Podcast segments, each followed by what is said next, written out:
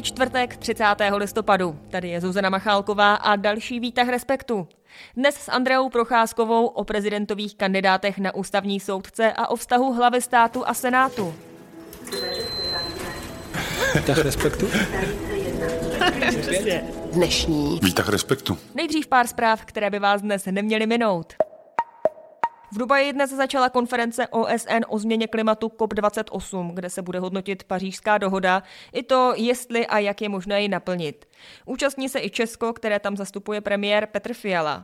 Paradoxní ale je, že summitu, který řeší snížení spotřeby fosilních paliv, předsedají Spojené arabské emiráty, které se přitom zasazují naopak o zvýšení jejich produkce.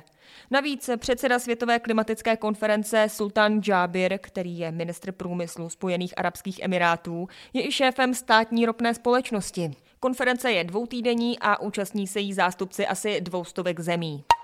No a teď zbystřete hlavně v případě, že jste jedním ze 40 tisíc lidí v Česku a používáte aplikaci WeChat, protože před ní varuje Národní úřad pro kybernetickou a informační bezpečnost. Podle něj tato aplikace od čínské firmy sbírá spoustu dat, která by pak mohla být zneužita k vydírání nebo by mohla posloužit k přesnému zacílení kybernetických útoků. Tak pozor na to. A ve studiu Langhans Člověka v tísni už je se mnou zástupce šéf-redaktora Ondřej Kundra. Ahoj Ondro. Ahoj. Jaká zpráva dnes zaujala tebe? Zcela jednoznačně smrt stoletého diplomata Henryho Kissingera. Já jsem se s tím jménem eh, poprvé víc setkal, eh, když jsem psal knížku o Medě Mládkové. Eh, Meda tenkrát bydlela ve washingtonském Georgetownu a Henry Kissinger, který byl ministrem zahraničí, rád plaval v bazénu, akorát, že na ministerstvu zahraničí neměli bazén tak někdy chodil plavat k Mládkovým, protože oni na rozdíl od Kissingera ten bazén měli a bylo to kousíček od ministerstva zahraničí. Dohledal jsem tam tenkrát dopis, kdy Meda Kissingerovi píše Henry, až přijdeš příště s ochrankou, tak minulým byla zima, postavila jsem tam konvici a čaj, aby si ho udělali. Ondro, děkuji za zprávu. A ty máš dneska svátek, tak ti přeju všechno nejlepší. Děkuji moc. A při té příležitosti ti dám ještě víc prostoru, kdybys mohl posluchačům říct, co se dnes dočtou na webu. Tak bude tam velká reportáž od naší expertky na Slovensko, Ivany Svobodové, která tam jezdí často a často o Slovensku píše reportáže, tak tu poslední teď sepsala a bude hodně o tom, eh, jak se Slovensko proměňuje pod novou Ficovou vládou, která si rozhodně nebere servítky a tu zemi hodně drancuje. Potom tam bude taková jako politická investigace, protože nový prezident Petr Pavel a jeho tým sliboval, že leco změní a že to změní k lepšímu tak eh, Andrea Procházková přišla na to, že jednu takovou důležitou velkou změnu neudělali. Já vám nebudu prozrazovat, eh, jakou, na to se koukněte pět hodin, eh, najdete to v textu Andreje Procházkové, přijde mi, že to je důležitý text. A v komentáři se zabýváme tím, jak umělá inteligence to vlastně má s bakalářkami. Ty zmínil Andreu Procházkovou, no a právě s ní probereme téma dne.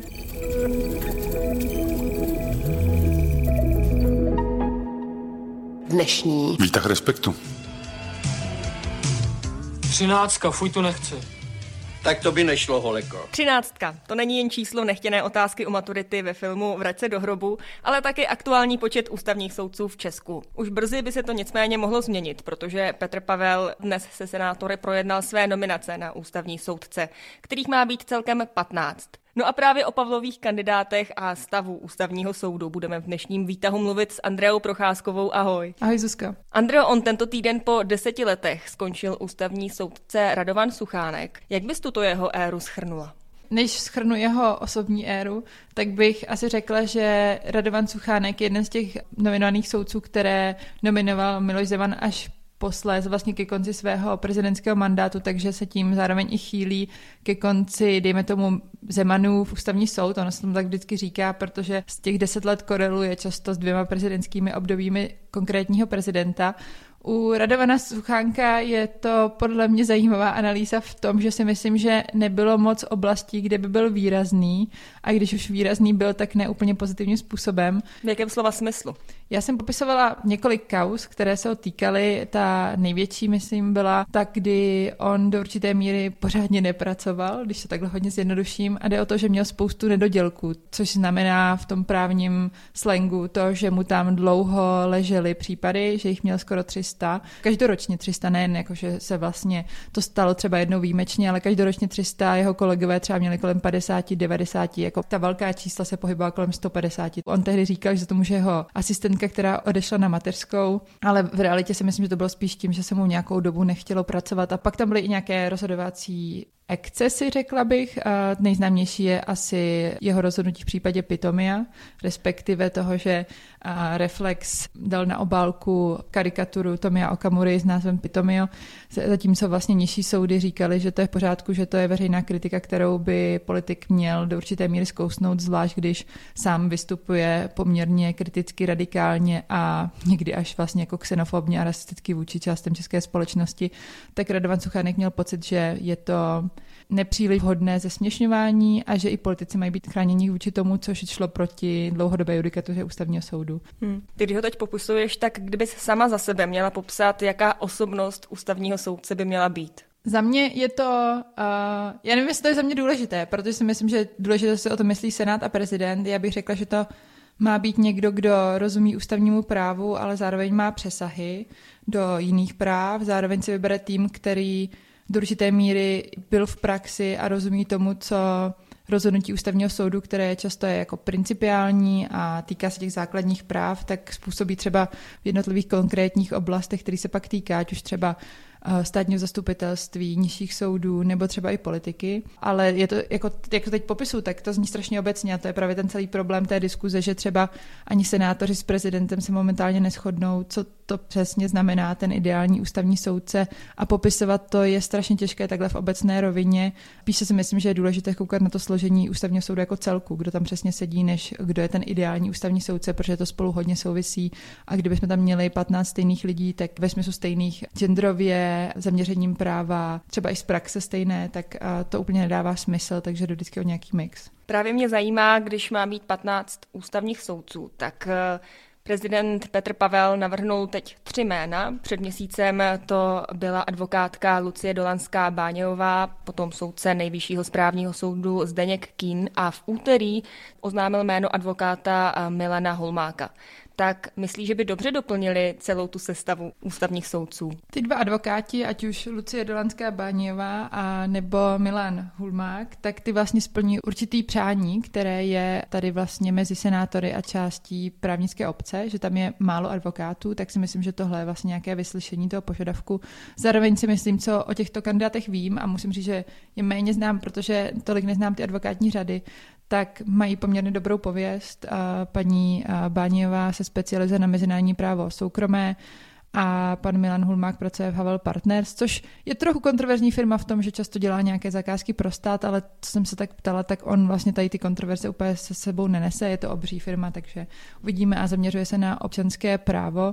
A pak je tam Zdeněk Kín, což je profesor na Pražské právnické fakultě, teorie práva především, ale má velké přesahy do ústavního práva, filozofie, s zahraničním vzděláním a z Ameriky a zároveň dlouholetý soudce Nejvyššího správního soudu, autor spousta jako odborných akademických publikací. A když se ptala, jestli splňují to, co čekáme, nebo to, co čeká Senát a prezident od ústavních soudců, tak se tak v zákulisí říká historka, že když už neprojde Zdeněk Kín, tak už neprojde nikdo. A to je tím, že on je vlastně poměrně, nebo já bych řekla vlastně nadprůměrně kvalitní kandidát, někdo to na ústavním soudu má sedět a zároveň nemá okolo sebe podle mě žádné kontroverze. Jméno Zdeňka Kína je do určité míry od Pražského hradu také test, jestli Senát nemá naopak spíše problém s tím způsobem výběru, než s jednotlivými kandidáty, protože se ukázalo u posledního kandidáta Pavla Simona, kde Pražský hrad má pocit, že byli senátoři až příliš přísní a nebylo to úplně čisté v tom slova smyslu, že si myslí, tam je nějaká teorie, že to trochu šlo o to, že Senát by chtěl mít nějakou větší moc nad tím, koho prezident jmenuje, aby se tam dali dělat nějaké jako výměné obchody a právě zde někým má být nějakým testem toho, jestli to je teda o kandidátech nebo o tom způsobu výběru. Ty se tomu tématu dlouhodobě věnuješ a před měsícem se právě psala o tom problematickém vztahu prezidenta a senátu, tak máš pocit, že i teď u té zkoušky se to asi ukáže, ale že se něco změnilo od té doby? Ta dnešní čtvrteční schůzka je důležitá proto, že oni si senátoři a prezident, respektive prezidentská kancelář, domluvili, že se jednou za čas potkají a dají si zpětnou vazbu. Spolupráci ústavních eh, institucí považuji za naprostý základ eh, toho, aby stát fungoval. A není samozřejmě nezbytně nutné, abychom ve všem spolu souhlasili, to se ani zřejmě nepodaří, ale pokud jsme schopni korektně spolu jednat, pokud jsme schopni probírat argumenty, pokud jsme v kontaktu a řešíme věci pravidelně, tak je velký předpoklad, že budeme schopni posouvat věci ku předu. My samozřejmě tu zpětnou vazbu nyní neznáme. První schůzka proběhla na jaře, druhá je nyní. Je otázkou, jestli tam zpětná vazba ze strany senátorů zazní. Já si tím myslím, že je těžké ji formulovat. Oni tam budou zástupci senátorských klubů a vedení senátu a pak některých výborů, kterých se to týká. Jako kdybych měla odhadovat, tak ta kritika tam nezazní od senátu, protože je těžko formulovatelná. Je tam spousta skupinek, které si myslí něco jiného a jdou proti sobě navzájem. Mluví se o konzervativním kandidátovi, ale nakonec Pavel Simon jako nejkonzervativnější nominace ze všeho, ze všech těch navržených kandidátů neprojde. Takže je otázkou, jestli Senát má co formulovat a myslím si, že zároveň prezident asi také to povede spíše diplomaticky. Tam je nějaká snaha zachovat dobré vztahy a když už tak si zákulisně stěžovat na to, že to úplně není ideální. Mě ještě na závěr zajímá, my jsme letos v Česku řešili hned u několika kandidátů, kromě Pavla Simona to byl i Robert Fremer, který se tedy vzdal kandidatury. Jejich minulost, do jaké míry jsou nebo nejsou kompetentní k tomu vykonávat tu funkci ústavního soudce, tak máš pocit, že se nějak i změnil ten morální náhled na tu funkci jako takovou, že v tomto případě u těchto tří kandidátů, které my jsme zmínili, by to mohlo být klidnější? Myslím, že oproti období Miloše Zemana jsou tady větší nároky na prezidentskou kancelář a Petra Pavla, koho nominuje, více se to řeší. Mimo jiné proto, že když Miloš Zeman navrhl někoho kvalitního, tak to bylo spíše překvapení a už se do toho teď v uvozovkách jo, příliš nešťouralo. To, co jsem chtěl a o co se snažím, je, aby celá procedura výběru a jmenování ústavních soudců byla transparentní. Způsob, eh, který eh, jsem navrhl, eh, je podle mého názoru jednoznačně transparentnější než ten, který tu byl dosud. Tady si myslím, že se zaprvé nastavují znova ty vztahy, mocenské vztahy, mezi tím, jako jak moc Senát do toho bude chtít a bude moct mluvit a bude trochu vykročovat z toho, co říká ústava, že má jenom dávat souhlas nebo nesouhlas. A zároveň si myslím, že je to i proto, že z toho konzultačního panelu, který prezidentovi předvybírá ty kandidáty, vycházejí poměrně kvalitní kandidáti, takže už nedává takový smysl bavit se o tom, jestli jsou dobrý právníci, ale spíše o tom, co je okolo nich. A myslím, že prezident Petr Pavel v Senátu vystupoval vlastně předtím, než byl schvalován Pavel Simon, což nedopadlo a on tam říkal důležitou věc, že je potřeba si nastavit tu hranici toho, co ještě zkoumáme a co ne, co už je jako osobní život a soukromý život, do kterého vlastně nemáme zasahovat a nemáme ho vytahovat jako protiargument proti kandidátovi a co už je veřejný zájem. A já na to nemám momentálně odpověď. Myslím si, že ona na to jasná odpověď neexistuje a tak trochu to vyplyne z toho, jakých 15 kandidátů Petr Pavel na ústavní soud pošle a jestli mu je schválí uh, Senát. O možných budoucích ústavních soudcích jsme ve výtahu Respektu mluvili s Andreou Procházkovou. Andreu, moc děkuju. Díky za pozvání. Výtah. Jo. Výtah Respektu. Co ještě jinýho? Dnešní. Výtah Respektu. No a to je v dnešním výtahu Respektu vše.